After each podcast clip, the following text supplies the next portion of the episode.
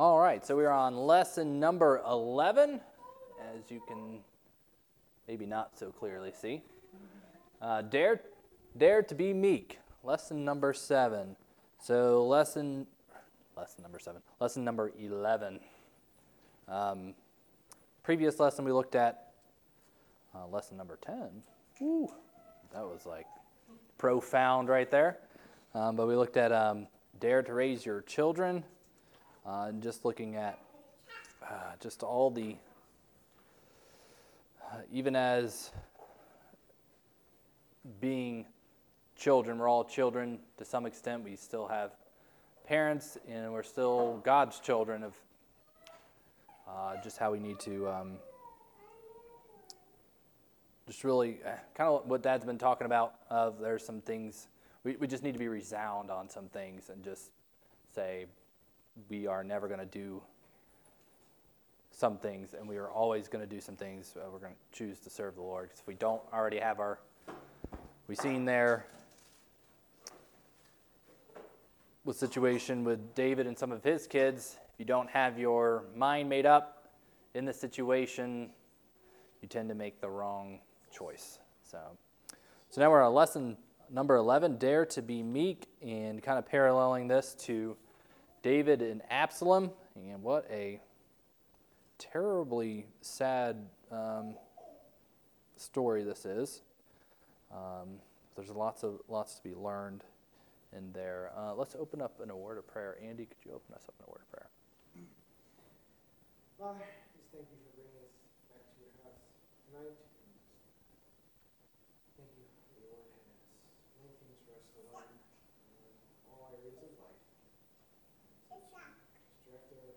thoughts of John as he reads the lesson tonight. Amen. Amen. All right. Excuse me. Um, so we so we know David. He's uh, know him as a great warrior and king, and a leader in all of his mighty men. Um, of course, he's he's the one that slew Goliath. Um, but one of one of his best traits that we don't often see or think of him when we see David is his meekness. Um, and that is shown just how he deals with Absalom um, when during Absalom's rebellion. And, and just, you just see, yeah, a love for his, his son there, willing to sacrifice a lot for that. Um, has w- one definition of meekness is to be easily imposed on. That one's a tough, tough one for myself, and uh, yeah. So, but to easily be imposed on, uh, you do know those people. Uh, they really need people where you really are never an imposition to them, and they're just like, like, man, I wish I could be like them. They're always willing to help, and yeah. Uh, but the, but it's, it's tough to be, but that's what uh, meekness, one, one of the definitions of meekness is. So, um, when we follow the biblical premise of meekness found in Romans uh, 12:10, in honor preferring one another, we are being like the Lord Jesus Christ, who lived his life as the ultimate example of dying to self. Point number one, and for uh, Becky, I'm not sure if you're familiar with our system, but do you know what Wordscape is? Yes. Okay, so this is our little version of Wordscape, so you kind of have to, to imagine a little. So each, uh, each little blank in the book um, is that right there. So basically, it's, it's word scramble, but yeah.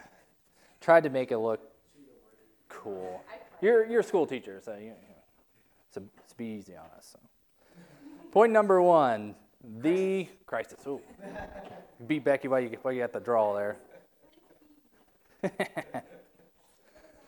uh, the crisis. David had long been the authority in the land, but as it uh, but as is always the case where God has established a plan, Satan will come up with a counter plan. This is especially true in a situation in which God is truly blessing and, re- and looking through that um, when I was studying this yesterday, Um, this seems to be really applicable uh, today.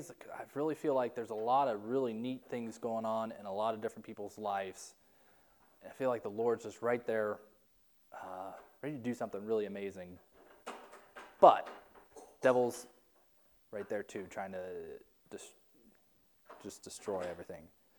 Um, so, yeah, we got to be got to be ready. Uh, yes, it'll be, it'll be, it'll be really neat to see what God does. Uh, David had won many great victories. He's a man after God's own heart, and now Satan was trying to undermine what God had ordained. Uh, referring to 2 Samuel 15 1 through 37. God allowed this as a part of David's reaping the consequences of his own sin, as we've seen in previous lessons. In our own lives, when it appears that things are going smoothly, and though we may feel strong spiritually, we can count on the fact that Satan is on the prowl and we cannot afford to let our guard down. Uh, 1 Peter chapter 5, uh, 8 through 9. Are you going to be able to? All right. So we're, we're going to try this out. If you're not able, we'll go, uh, we'll go Katura, Becky, Katie, Andy, back to me. If you're not able to do it, just say pass. All right, so we'll go to the game, game thing here. So I'll read verse 8. Be sober, be vigilant, because your adversary, the devil, as a roaring lion, walketh about, seeking whom he may devour. Resist steadfast in the faith, knowing that the same afflictions are accomplished in your brethren that are in the world. Calmness and contentment can turn into crisis and chaos in a heartbeat with no warning at all. We must stay close to God at all times. Deuteronomy 33, verse 27. The eternal God is thy refuge, and underneath are the everlasting arms. Um, as we as we see, you know, God always promises uh, strength, and He'll never tempt us more than we're able. Uh, but He does try us and make us stronger and purify His gold. Uh, but in that, we're not promised the Christian life is going to be easy. As a matter of fact, it promises that there will be um, forms of, um, oh, just lost my word. I'm not a wordy. Um, trials and, oh, help me out here. Persecution. That's the word I'm looking for. Persecution promises that. But um, it's not without re- reward. Um, we just need to lean on the Lord there. All right, subpoint A Absalom, what David? Challenged. Absalom challenged David. In 2 Samuel 15, 1 through 12, we see that Absalom tried to place himself in a position that was not his to take. His approach might have seemed innocent to the average, um, but he, you know, he said he was there to solve problems when we, when we look at uh, that verse, verses 2 through 4 in, in 2 Samuel 15. Uh, all would agree that by solving problems and lightening the king's burden was praiseworthy. But as is so often the case, Absalom's seemingly innocent and generous offer was also accompanied by a disloyal comment about his father, the king of Israel. Absalom said, How unfortunate that no one has been assigned to hear you, insinuating that his father did not really care about the people. We also see that Absalom does his best to draw the people to himself. The result of this combination of actions is that he stole the hearts of the people, referring to verse 6 there. Notice the combination of promises and subtle or not so subtle accusations of the rival. Have political campaigns really changed all that much in 3,000 years since Absalom tried to dethrone his father? Not really. Yet there is much more at stake in the story of Absalom and David than politics. In the attitudes and actions of Absalom, we can hear an echo of Satan saying, I will be like the Most High. Uh, referring to Isaiah 14 14, and yea, hath God said, um, Genesis 3 1. It should always cause great concern when someone who should be serving the person placed over him instead usurps loyalty from others. This can happen uh, in the workplace or in the church, and that is kind of taught. Um, he, it doesn't take much looking into training in business. That's the way you climb the corporate ladder. Uh, it's taught as a good thing in, in the world. Uh, an employee may seek to garner support from his coworkers at the expense of his employer. A deacon, Sunday school teacher, uh, Lord help us all, or layman may imply that the pastor is too busy to deal with the problem or somehow lacking in leadership ability. The Lord plainly states it is an abomination to him when people sow discord. Uh, Proverbs 6, 16, and 19. These six things doth the Lord hate, yea, seven are an abomination unto him. He that soweth discord among brethren. And if you look in those previous verses, there's all sorts of like nasty things that that go along with that that it's all associated with those things that the, the Lord hates, and seven are abomination unto him. God's word says instead to honor those who are in authority. David himself stated when dealing with Saul that he did not want to touch the Lord's anointed because he knew it would not be he would not be held guiltless. Uh, Absalom, uh, however, was not such a man. Like his brother Amnon, he had no regard for the Lord. Although subtle, uh, Absalom challenged David's authority by trying to turn the favor from David to himself. Subpoint B David was faced with a dilemma. All right. Dilemma. David was faced with a dilemma. In 2 Samuel 15, 13 through 37, David now finds himself facing a most unpleasant dilemma. He can stand and fight and defend the throne of the city that was rightfully his, or he can step aside and allow God to settle things in his way and in his time. We now see David and his men, as well as the priest and the ark, leaving the city. Although his son Absalom was obviously in the wrong and was, in fact, committing outright treason, David did not want to fight against him. Here, David exhibited the same sort of meekness he had exercised with Saul. David could have fought against Saul. After all, he had been anointed as the next king years before. And at least twice he had Saul completely at his mercy. But he chose not to harm Saul and to let God have his way in a situation. Uh, and in due time, David saw God resolve the matter perfectly. Despite his sorrow, David knew that God would do the same with the rebellion of Absalom. Uh, it is interesting that those who knew David best, his family, his servants, even at the moment of crisis, remained loyal to the biblical leadership in their life. It certainly did not look as if David was going to be on the winning side, but they knew the wisdom in following the man God had chosen. This choice to follow was not an easy one. In fact, it involved traveling afar off.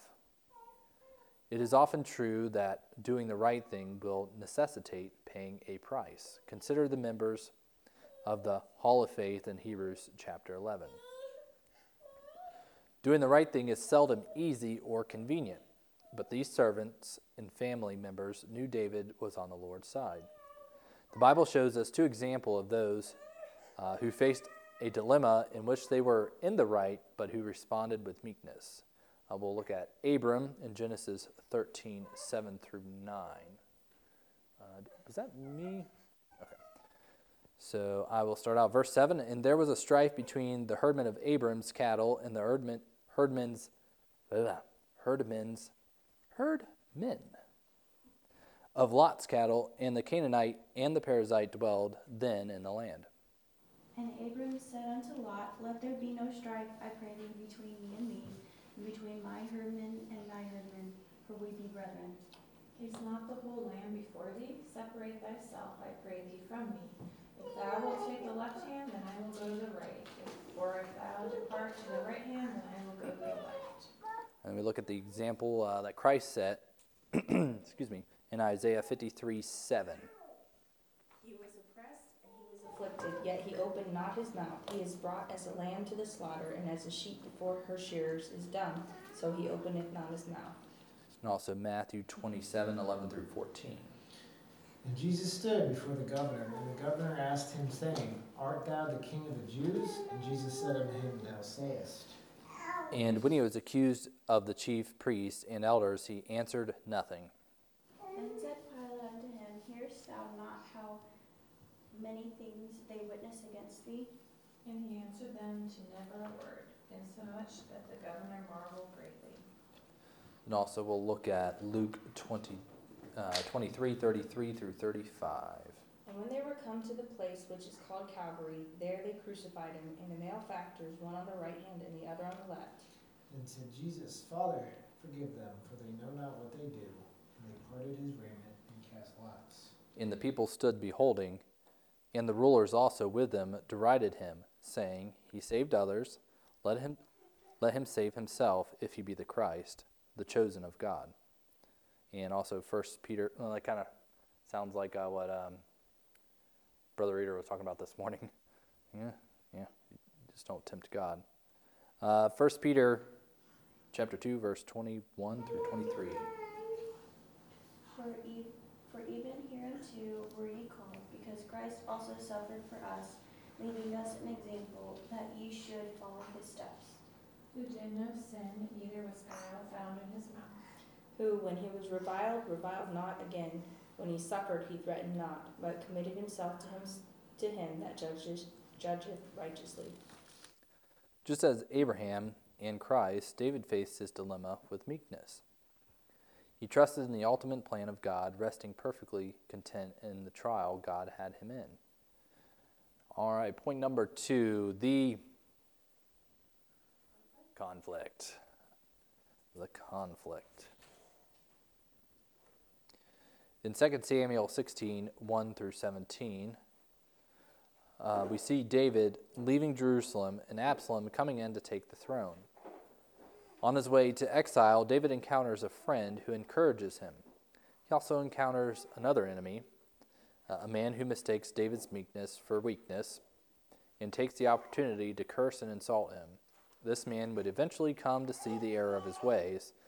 But for now, David continues to hold his peace as he meekly submits to the judgments of the Lord.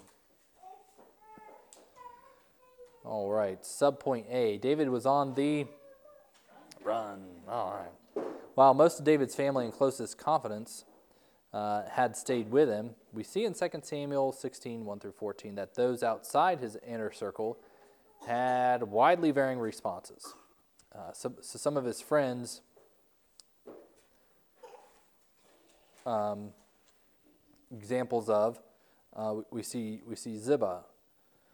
Um, often when we when someone's going through a difficult time, it is a tremendous blessing to have, you know, just someone, especially like outside your family, to kind of step in and encourage you. As you know, your parents love you and they're always going to be there. Um, it's always nice to have some an outside person to come in and just encourage you. Um, so that's kind of what Ziba did here uh, for David. Uh, so he was a servant of Mish, um, Mephibosheth, who sought to be a blessing not only to David but also to all them uh, that were with him while while they're on the run. Ziba provided transportation for the suffering, um, for the suffering king and his company, along with a large amount of bread, raisins, and summer fruit, and even some wine for medical purposes. We can only imagine what the generosity of Ziba meant to the king uh, during this sad time. David certainly needed a lift, and God used Ziba to help provide it. It is easy to give a word of encouragement, but it means so much more when someone is willing to sacrifice to be a blessing. True friend will look ahead to try to help meet needs that may not be apparent at the present time. You'll meet someone today who needs a friend. Will you allow God to use you to be that friend? And then we'll look at James 2 14 through 18. Not sure where we left off. What doth it profit, my brethren, though a man say he hath faith and have not works? Can faith save him? If a brother or sister be naked and destitute of daily food, And one of you say unto them, Depart in peace, be ye warmed and filled, notwithstanding ye give them not those things which are needful to the body, what doth it profit? Even so, faith, if it have not works, is dead, being alone. Yea, and men may say, Thou hast faith, and I have works. Show me thy faith without thy works, and I will show thee my faith by my works. All right, so kind of illustration of this. Um, American Frank Reed was held hostage in Lebanon for three and a half years. Uh, he was brutally beaten, and for several months he was blindfolded and chained to a wall by himself. When he was released in 1990, he was asked by the Times magazine the worst experience of his captivity. He responded, Nothing I did mattered to anyone. I began to realize how withering it is to exist with not a single expression of caring around. I learned one overriding fact caring is a powerful force. If no one cares, you are truly alone. Yeah, that'd be, I can't imagine going through something like that. David had a friend who cared for his needs and his family's. Ziba's encouragement may have been just the tool to keep David going in this difficult situation. So, when you have friends, there's always those that are the opposite. As in the case of the famous Shimei. And I think that's how you say it. Not, I'm calling him Shimei for tonight. Uh, he had been loyal to Saul and had nothing but contempt for David. With David seeming, seemingly fleeing for his life, Shimei finally felt free to speak his mind. It's always funny that those people wait till certain opportunities to actually let you know what they're thinking. um, so, immediately upon sighting David and his companions, Shimei began to curse him and throw stones at him, heaping scorn on the king of Israel. David's loyal nephew, uh, one of those sons of Zeruiah, uh, Abishai offered to close Shimei's mouth by simply removing his head. That's an easy solution right there. But in the verse, uh, in the verses 10 through 12, we see David's measured and spiritual response, another display of his meekness. 2 Samuel 16, 10 through 12, verse 10 says, And the king said, What have I to do with you, ye sons of Zeruiah? So let him curse, because the Lord hath said unto him, Curse David. Who shall, who shall then say, Wherefore hast thou done so? And David said to Abishai and to all his servants, Behold, my son, which came forth of my bowels, seeketh my life. How much more now may this Benjamite do it? Let him alone and let him curse, for the Lord hath bidden him. It may be that the Lord will look on mine affliction, and that the Lord will requite me good for his cursing this day. The Lord Jesus spoke to his followers about facing adversity with meekness in Matthew chapter 5 verses 38 through 39. Ye have heard that it hath been said, An eye for an eye, and a tooth for a tooth. But I say unto you that ye resist not evil, but whosoever shall smite thee on thy right cheek, turn to him the other side. A Christ's own meekness in suffering is shown in Isaiah. Isaiah 53, verse 7. He was oppressed and he was afflicted, yet he opened not his mouth. He is brought as a lamb to the slaughter, a sheep before her is dumb, so he opens not his mouth. David reacted to Shimei, Shimei's abuse in, a Christ like manner. How, how do we react uh, when people abuse us for no good reason, whether it is verbal abuse or physical abuse or both? Are we able to exercise meekness in such situations? And the kind of the going scenario is the age-old um, uh, road rage. One of those I struggle with, and it's always fun when somebody has a reaction on something they did. Maybe show meekness instead of um, reacting back. And all the uh, creative sign language some people have. so, sub point B Absalom was on the throne. In 2 Samuel 16, 15 through 17, Absalom was now ascended to the throne. David's enemies undoubtedly said David got what he deserved, or there must be some sin in his life. And, and like, you know, everything, there's always some truth in some things, but you can't uh, judge people because we're not the Lord and we don't know everything, um, and you never know. Um, but they did not know the whole st- story, nor did they even care. They had been looking for an excuse to condemn the, the, godly man who acted in such an ungodly manner, and now they had it. And that's often what we do when we're quick to judge somebody. It's normally because we're looking for a reason to do it. Um, and that points to a hard issue with our own selves. Um, at least it's something I see in my, my own life. But we see the same acu- ugh, accusatory spirit in the book of Job. Job's friend knew nothing of the discussion between God and Satan, yet presumed to know all the reasons for Job's misfortunes. Are we guilty ourselves sometimes of judging others based on only what we can see?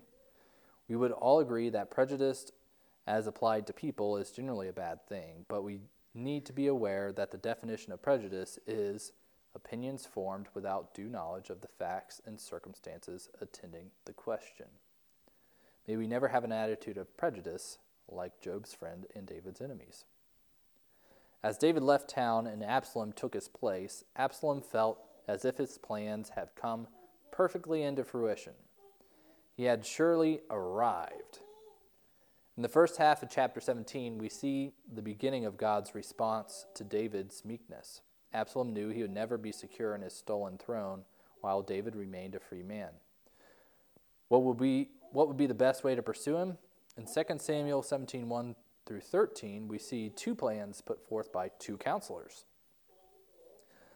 Uh, Ahithophel, a man renowned for his wisdom, who had left David and gone over to Absalom's side, offered to take 12,000 chosen men and set out after David that very night.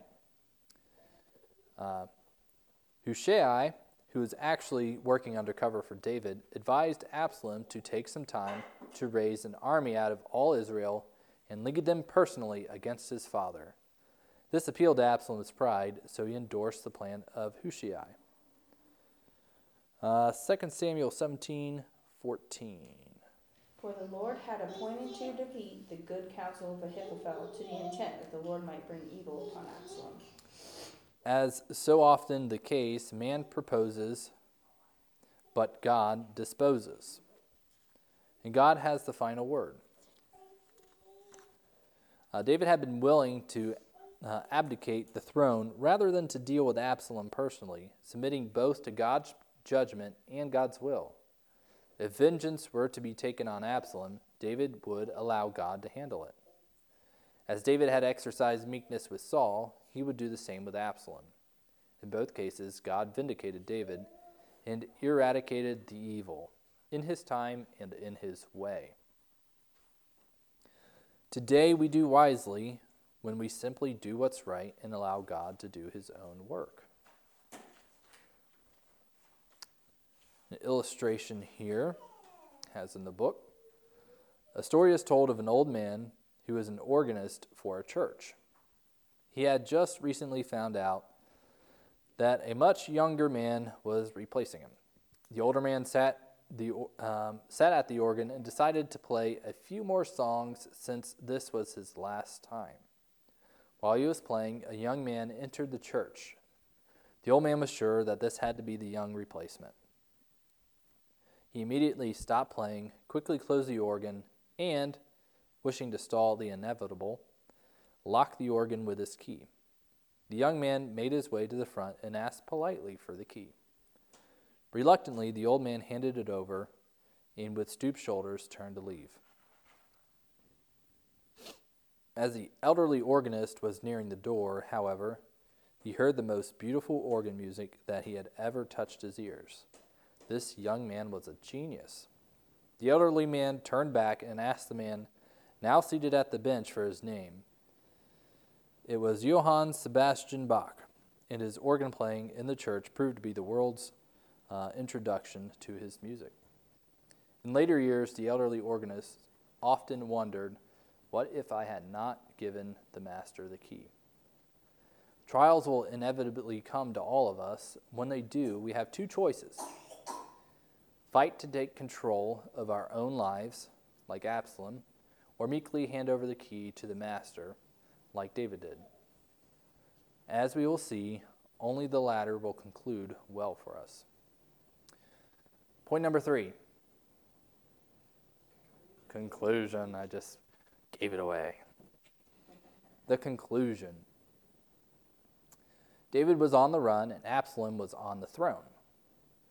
But now we come to the part Paul Harvey would have to call, and now the rest of the story. Do you know about that? Paul Harvey and the rest of the story? Okay. It's uh, past your generation, I guess. Just us old people here know about that. But anyway, he would tell, he would talk about a person not giving their name and kind of what they went through in their story. And then he would give their name at the end, and it was normally somebody famous. And uh, so he'd tell you the rest of the story. Uh, it was pretty neat.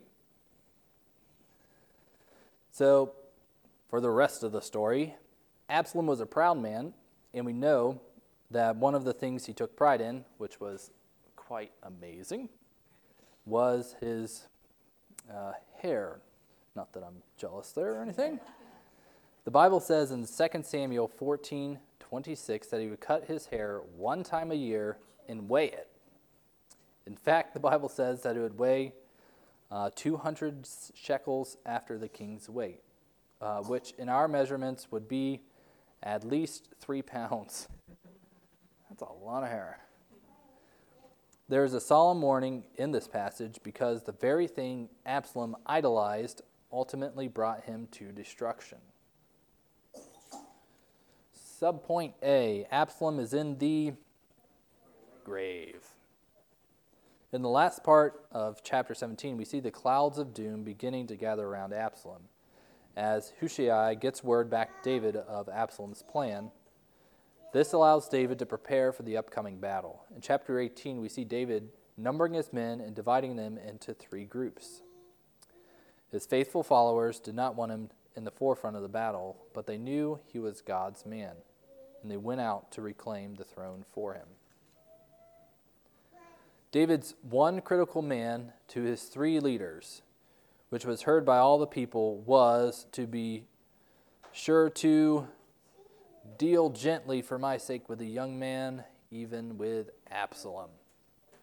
The Bible describes the battle as a great slaughter when David's men destroyed Absalom's army, and an even greater number were destroyed by the terrain in a place described as the wood of Ephraim, as the Lord fought for Israel. When he made the sun to stand still in Joshua 10 12 through 14, so he fought for David. Absalom, no longer high and lifted up, now jumped onto the back of a mule to flee for his life. It was at this juncture that his head caught hold of the oak, leaving him dangling between the heaven and the earth. The Jewish historian Josephus wrote that it was actually Absalom's hair that became entangled. See, I'm, I'm just taking precautions here. Absalom's good looks and his luxurious locks were certainly doing him no good now. And uh, so one of David's loyal followers spotted Absalom hanging helplessly and hurried back to tell his commander, Joab. When Joab heard about Absalom's predicament, he exclaimed, I would have given you ten shekels of silver and a girdle if you had killed him. While this may have been the expedient thing to do, and it might have brought about the immediate end of the battle, the loyal follower, uh, which, yeah, be interesting to you know know who this was, if it was, yeah, exactly who this this person was, um, but the Bible doesn't really say who it was. Uh, he answered, "I would not kill him for a thousand shekels, because I heard what the king said." And uh, does make me think that like there's a lot of us no name people, um, but the Lord still records some of the, their faithfulness that they have. Uh, may we just be faithful. Uh, so money didn't sway this man, uh, nor did the fame. He was just committed uh, to what the king wanted. The Bible testifies that if we are to be loyal followers of Christ, we must keep his commandments. Proverbs 4 4. Is that me? You taught me also and said unto me, Let thine heart retain my words, keep my commandments, and. John 14 15 says, If you love me, keep my commandments. Uh, here's a funny illustration. As a pastor was welcoming the guest and the church members before the service, one member excited, excited, ugh, excitedly informed him that he would be visiting the Holy Land in a few months. The man was especially excited to climb to the top of Mount Sinai, where God gave the Ten Commandments to Moses. The pastor paused for a moment and said, Instead of climbing to the top of Mount Sinai and traveling all the way around the Holy Land, I, I have a better idea for you. It will save you both time and money. What's that? asked the church member. Uh, instead of reading the commandments on Mount Sinai, why not just stay here and keep them? Today we may be loyal followers of Christ, committed simply. Uh, today, may we be fo- loyal followers of Christ and committed simply to obeying the King. And, and with that verse, is better to obey than to sacrifice. So again, if you got a somebody loyal, there's always somebody disloyal. So our example of the disloyal follower, despite the king's request, Joab decided he knew better. He took three darts and thrust them into the heart of Absalom. Unlike the lowly uh, anonymous soldier who had done his duty, Joab deliberately went against the word of his king and personally put an end to Absalom's life. He undoubtedly thought David was being too lenient with his uh, traitorous son, but it was not for him to overrule the king. So many today, even among those who would call themselves Christians, rebel against the king's commandments. People want to do things their way and not necessarily God's way, although they may not declare, uh, they, might, they may not dare to say it out loud. Their attitude is as Pharaoh's. Exodus 5 2. And Pharaoh said, Who is the Lord that I should obey his voice to let Israel go? I know not the Lord, neither will I let Israel go. And kind of, yeah, again reminds uh, Pastor Reader's thing this morning of that's what kind of evolutionists kind of kind of do. Uh, il- another illustration. Uh, in, a, in a book, How Life Imitates the World Series, hmm, uh, Thomas Boswell tells this story about Earl Weaver, the former manager of the Baltimore, Baltimore Orioles. Weaver had a rule that no one could steal a base unless given the steal sign. This upset Jackson because he felt that he knew the pitchers and catchers well enough to judge when he could and could not steal. So one game he decided to steal without a sign. He got a good jump off the pitcher and easily beat the throw to second base. As he shook off the dirt of his uniform, Jackson smiled with delight, feeling he had vindicated his judgment to his manager. Later, Weaver took Jackson aside and explained why he hadn't given the steal sign. First, the next batter was Lee May, his best power hitter other than Jackson. When Jackson stole second, first base was left open, so the other team walked May intentionally, taking the bat out of his hands. Second, the following batter hadn't been strong against that pitcher, so Weaver felt he had to send up a pinch hitter to try to drive in uh, the men on base. That left Weaver without bench strength later in the game when he needed it. Problem was Jackson saw only his relationship to the pitcher and catcher. Weaver was watching the whole game. We too see only so far, but God sees the bigger picture. When He sends us a signal, it is wise to obey, no matter what we may think, uh, no matter what we may think we know. All right, last point on here. David is on the throne. Absalom was dead, the rebellion was over, and David resumed his reign in Jerusalem. David's heart was broken once more as he mourned over his son and continued to reap the consequences of his sin.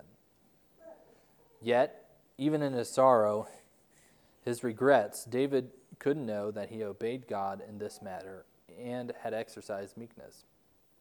He had also seen God once again work everything out in his own way.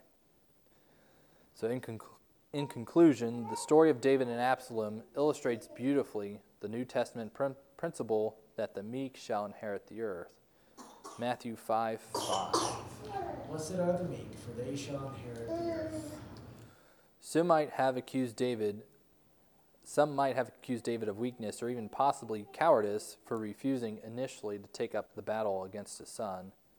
But God's all but God's ways and God's timing are always perfect. David knew the importance of waiting on the Lord. Absalom was judged and David was vindicated. As believers, we need to be sure that we are responding to trials in a way that is both God led and God honoring. Look at Psalms 37, a psalm of David, for some actions you can take that will help you develop meekness. Psalms 37, 1 through 11. First verse says, Fret not thyself because of evildoers, neither be thou envious against the workers of iniquity. For they shall soon be cut down like the grass and wither as the green herb. Trust in the Lord and do good, so shalt thou dwell in the land, and verily thou shalt be fed. Delight thyself also in the Lord, and he shall give thee the desires of thy heart. Commit thy way unto the Lord, trust also in him. trust also in him, and he shall bring it to pass. And he shall bring forth thy righteousness as the light, and thy judgment as the noonday. Rest in the Lord and wait patiently for him. Fret not thyself because of him who prospereth in his way, because of the man who bringeth wicked devices to pass. Cease from anger and forsake wrath. Fret not thyself in any wise to do evil. For, for evildoers shall be cut off, but those that wait upon the Lord, they shall inherit the earth. For yet a little while, and the wicked shall not be. Yea, thou shalt diligently consider his place, and it shall not be.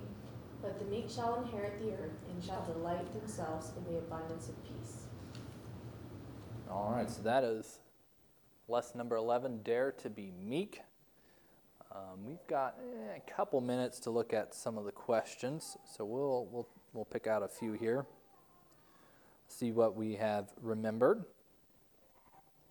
So, how did Absalom take the hearts of the people uh, of Israel away from David?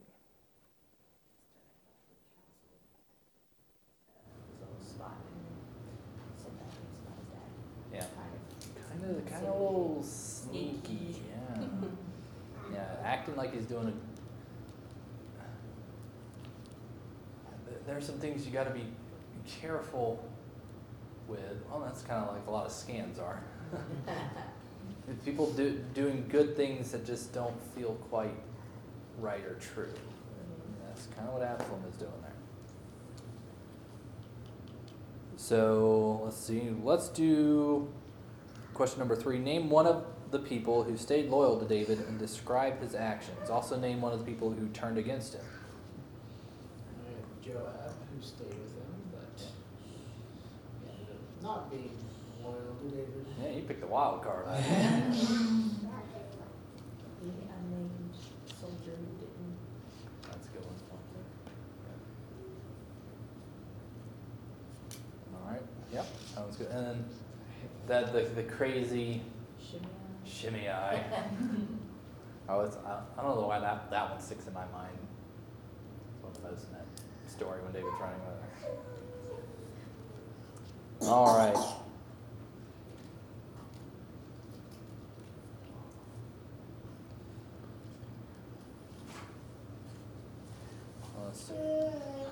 Well, how about question four? List some events that made it apparent that God was intervening to bring about the downfall of Absalom. Uh, there could be like a lot of different things here. But kind of, you know, what are the events that look like Absalom's rising and is gonna has complete control. And then there's some kind of some events that kind of like, okay, uh, the Lord's kind of working here. Uh, Council of uh, was termed. Yeah. That is that is the main one. Yeah, and it says in there. Uh, oh. Yeah, 2 Samuel seventeen fourteen. For the Lord had appointed to defeat the good counsel of Ahith- Ahithophel to the intent that the Lord might bring evil upon Absalom. So Lord, Lord's in control. Um, yeah, and you also see, you kind of see some of Absalom's pride being lifted up. And normally in history, when you have a leader that gets, starts to get that cocky, that's normally the start of their, their downfall. Uh, define or describe the trait of meekness.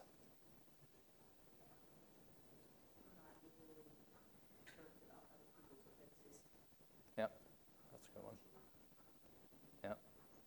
Yeah, there's a there's a meekness is kind of one of those traits that kind of have like a lot of different uh, meanings. All right, that was good.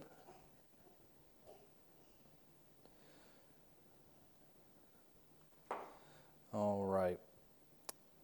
Uh, does anybody have a, on question kind of seven a scenario, an experience about meekness when you exercised it, seen some profit, or maybe a situation where maybe you should have been a little more meek, uh, or somebody you admire for being meek? Yeah. dad's a lot like that. Like I've seen people like say things or do things, and he's just like, it's fine, like I will take care of it, and doesn't treat his people forgives pretty easy, Yeah. or doesn't think too deeply about people's actions. So it's like, oh, maybe they didn't mean something by it. Yeah. Yeah. Well, dealing with customers in the bookstore and Oh, customer boy. service is always an exercise of meekness versus, and I had a situation where this guy was like, I'm never gonna use this Bible because I'm, it's like not what I wanted, and he was very rude about it in his email. So I decided to respond sweetly to and he ended up emailing me back and apologizing for his rude Huh. behavior. So it's like, Oh, wow. soft answer turneth away wrath, so, so it doesn't always work out that way, but it's like, if I would have responded the way my flesh wanted me to, it would not have turned out that way, probably. Like the sons of Zerion, I'll just chop off his head. That'll fix it. You know what, are you reading your Bible? You should read your Bible. Look for, look for reasons to hold your Bible and impress other people. Oh man. Yeah. Like customer service, Katura helps out with her uh, granny at a pool store, and is is it's funny some of the the stories of people coming in, and it, yeah, it's, it's hard to deal with people. It really is, especially. Yeah, some people are just really good at it, um, but we all should be meek towards people. Um, yeah, person I think of, there's a, a lady kind of on the side of um, not easily imposed upon. I think of uh, Mrs. Giordano for whatever reason. You always like drop by her house and she would chat or fix dinner, or you know somebody asked her to build a set for the church President's Day play she, or play. She'd always be right there, always helping, and she was like, I, she's kind of one of those people that was. Yeah, and she wasn't like she had some really amazing talents, but you kind of really want to know it. She, she was pretty humble, and I don't know. She's kind of one of those people I think of, of being meek. All right, so we'll go ahead and close in a word of prayer, and we'll dis- dismiss here. All right, let's pray. Lord, just thank you for uh, this evening that we're able to come and just look at your word just uh, examples you have put in the Bible uh, for a reason. These aren't just quote unquote stories or, um, but these are specific uh, historical events that you have have marked down for eternity that we might uh, see some things you want us to see, and, and may we let uh, your word and your spirit change our hearts, and uh, just specifically tonight, looking at being meek and not easily op- imposed upon, not easily offended, uh, just not dealing with situations in our own power or flesh, but just letting you take control. Uh, just um, pray for those who are not able to make it and all those that are out with the sickies and uh, whatnot, and um, just just be with everybody as safe travels back home. And just love you, Lord. We need you. In Jesus' name, amen.